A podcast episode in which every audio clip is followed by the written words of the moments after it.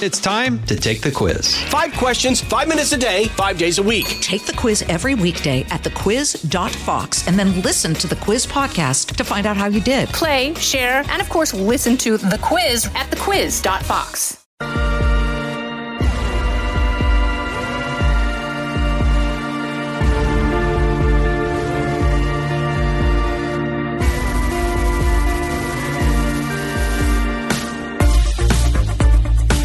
Welcome to this episode of Kennedy Saves the World. Today, hopefully, we're going to save Afghanistan. It's all anyone can talk about because everyone is horrified by the images and stories uh, that are coming out of a country that we have been embroiled in for two decades. And uh, you know, some of the the hardest things to listen to are the stories of uh, combat veterans who have served over there, uh, the people they have lost, the people they have served with, uh, the people they fought alongside, who are from Afghanistan, who've now been left behind.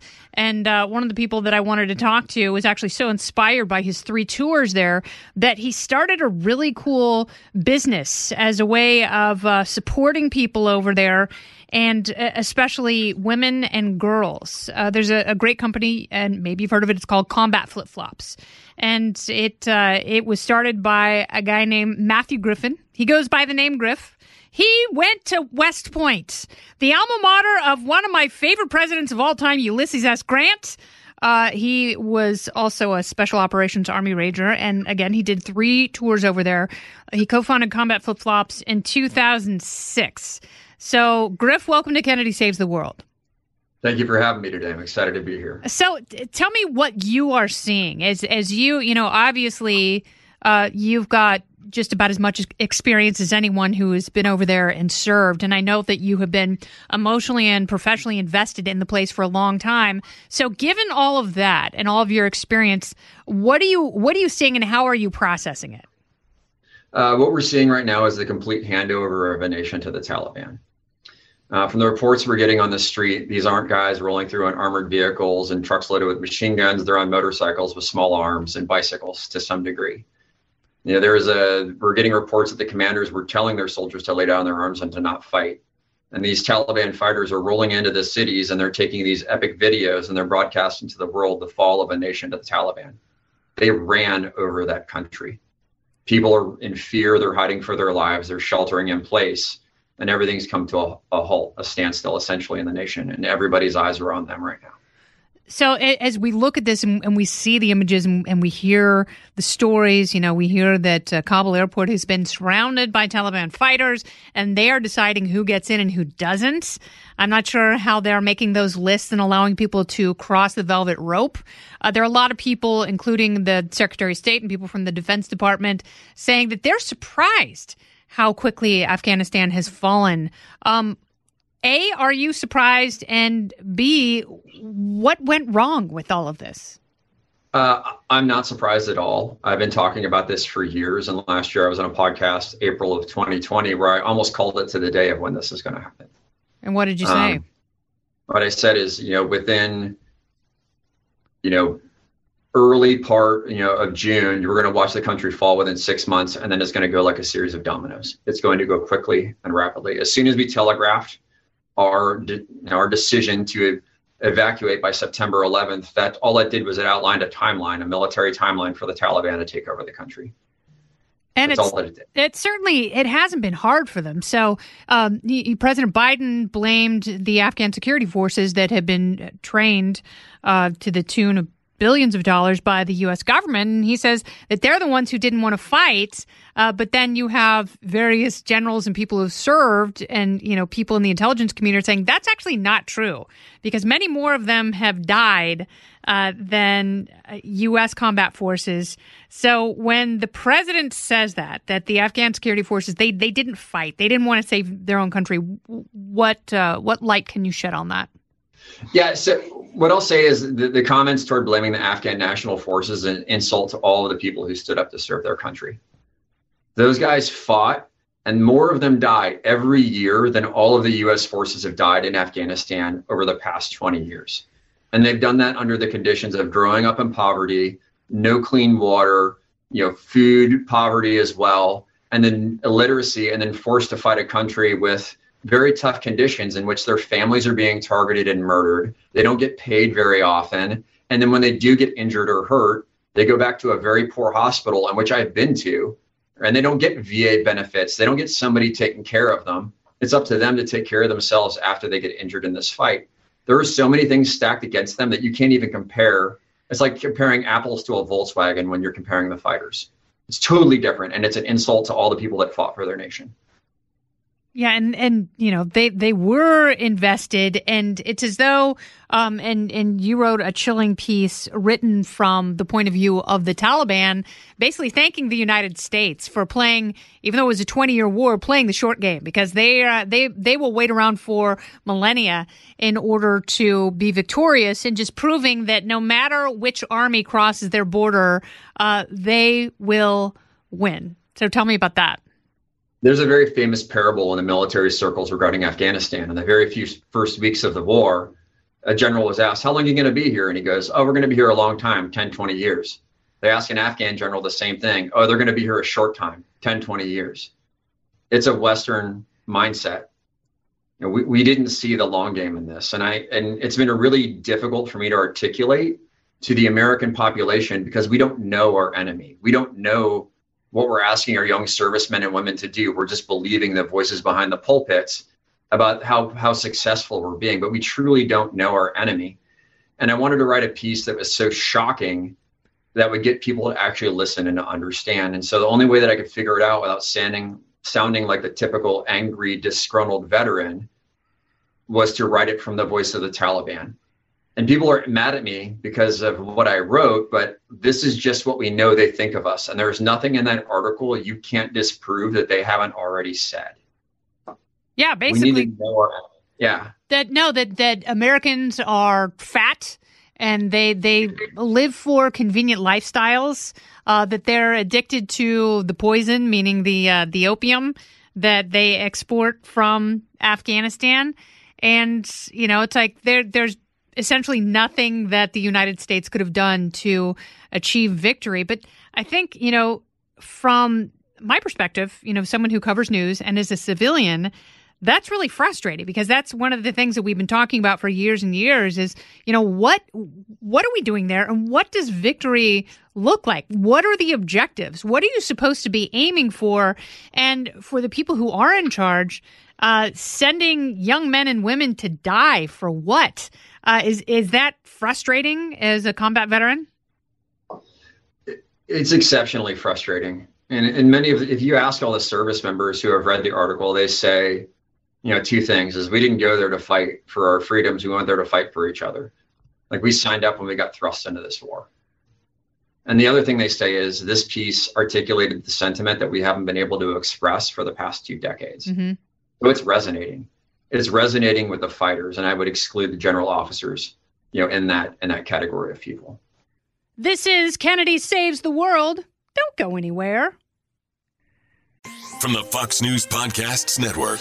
I'm Ben Domenech, Fox News contributor and editor of the Transom.com daily newsletter, and I'm inviting you to join a conversation every week. It's the Ben Domenech Podcast. Subscribe and listen now by going to FoxNewsPodcasts.com. So how how the hell did this happen, and how do we keep it from happening again? Well, the way that it happened is America went to sleep. We got war weary, right? We've been talking about this for years. We haven't had our representatives held accountable by the American people for the billions and or trillions of dollars they've wasted in this war effort with nothing to show. Every single year, there's a report called the SIGAR report. It's the Special Investigative General Report on Afghan Reconstruction and every year that the it's a it's a private report that gets issued to the president and it gets issued to the public. And every year it shows that we are failing miserably. Yet Congress ignores it, the Senate ignores it, the administration ignores it, all of the military gener- generals ignore it. They just keep going, barreling on down this path of failure because there's so much money in it.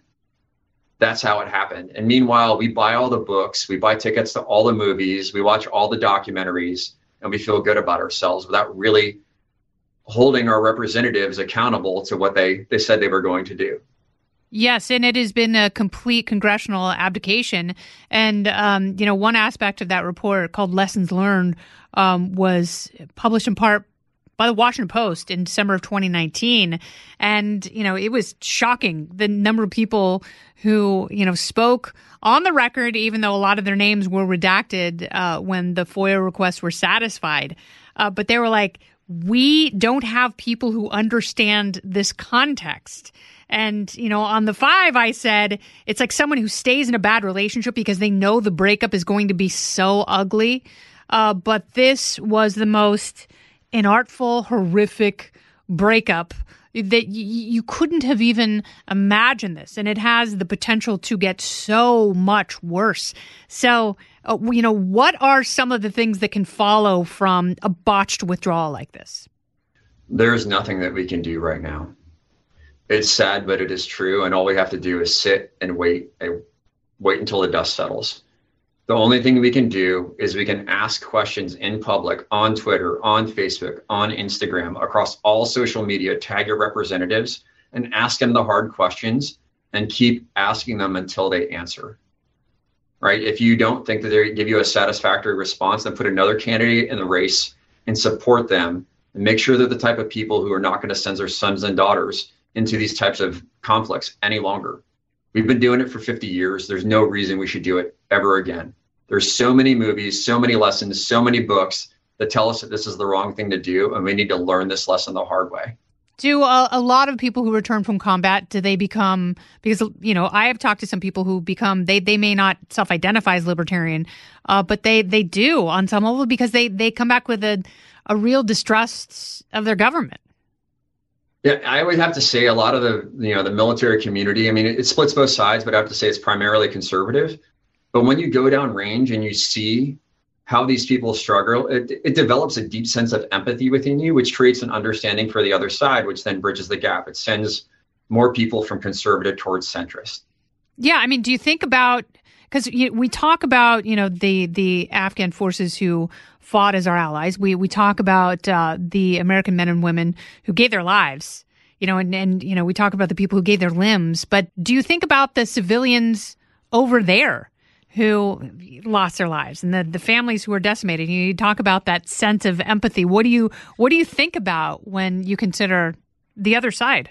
Yeah, I think that all we have done is we've created fuel for their fire every time we have sent a random drone strike, every time we have missed the target with a bomb, every time we've sent a stray bullet, all we've done is create propaganda and more fighters for their side. We say business bullets at combat flip flops, and you can't bomb an ideology into submission. It doesn't work. We've proven this over and over and over again, but yet we still continue to try.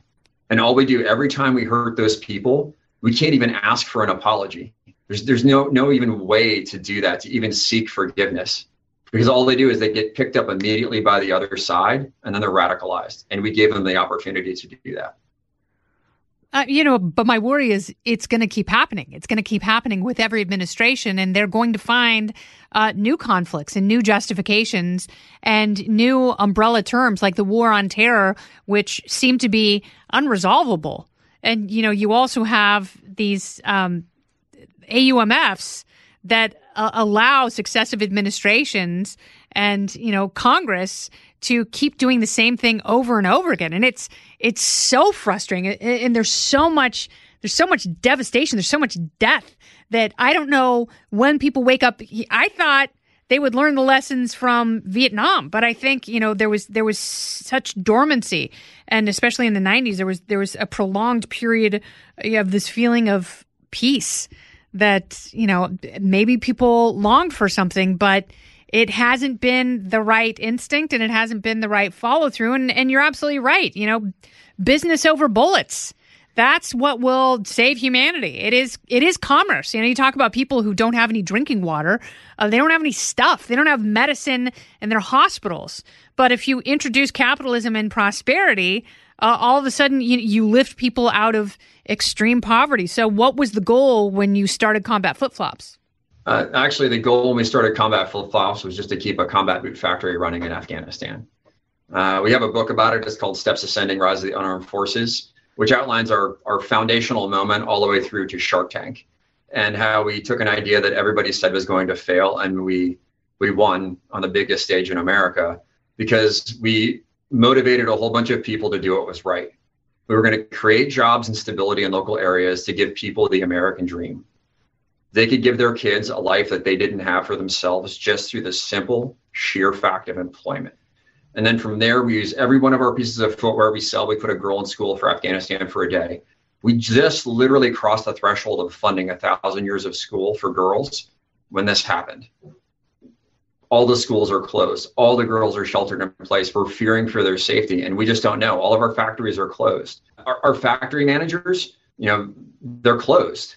You know, we employed 44 men and 36 women in a factory making these scarves, these shamas you know, on woven machines, putting all people to work. We made up more than 1% of exports from Afghanistan last year. Wow. Out of a small shop. And now our factory is closed. Nobody can go to work. The factory manager's in hiding and he's trying to get his two sons out of country because they're 19 and 21. And he's afraid they're going to be they're going to be forcefully recruited into the Taliban. This is what the civilian population is going through right now. It's crazy. So, you know, is there any way that you can help relocate people to some of your other factories in other countries? You know, uh, we've been on this for about four months. We helped get our interpreter out. Luckily, we saw this coming, so we did a GoFundMe campaign for Monir, was a special forces interpreter. We ended up getting him and his wife out to the UK because the Department of State failed on a special immigration visa for nine years to get him to the United States. And luckily, we happened to he served with the UK for three months, and they they sent him to the UK. We've got excess funds left over from that campaign, which we're using to get as many people out as possible. Uh, so we'll put a link on our website if you guys want to go to the GoFundMe and donate there. But right now, all we can do is just wait for the dust to settle. And then once that's done, hopefully people can leave. And Afghans are pretty creative. They're tough, they're diligent, they're smart, and they're cunning. And if they want to get out of country, they'll figure out a way. And once they get out, we'll be able to support them with living expenses to the best of our ability. All right. What's a website? Uh, combatflipflops.com. We'll have everything on the blog if you guys want to check it out. Yeah, and and I hope uh, everyone goes to your your site right now and and read what you wrote uh, from the POV of the Taliban because it's chilling and it's it's incredibly honest. I, I think this is a great company. I encourage people uh, to go there and engage in a little bit of good old fashioned capitalism and, and, buy some of your products. And I, I really thank you for your insight. I know some of the other uh, veterans who have been to Afghanistan that I've spoken to, they're having a really hard time. Is this as hard as you thought it would be? Yeah, it is. And I want to say something to those guys if they're listening. Go ahead. Don't give those pricks the satisfaction of taking one more American life. Do not let them win through this.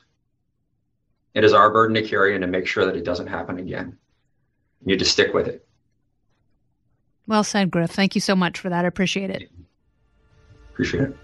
All right, it's people like Matthew Griffin who are truly going to save the world. This has been Kennedy Saves the World. I'm Kennedy. For more podcasts from my friends at Fox, you can go to foxnewspodcast.com. You can subscribe to this podcast on Apple Podcasts, Spotify, or wherever you listen. Oh, go ahead and leave me a review while you're there. I'd love to hear what you have to say. You've been listening to Kennedy Saves the World on the Fox News Podcast Network.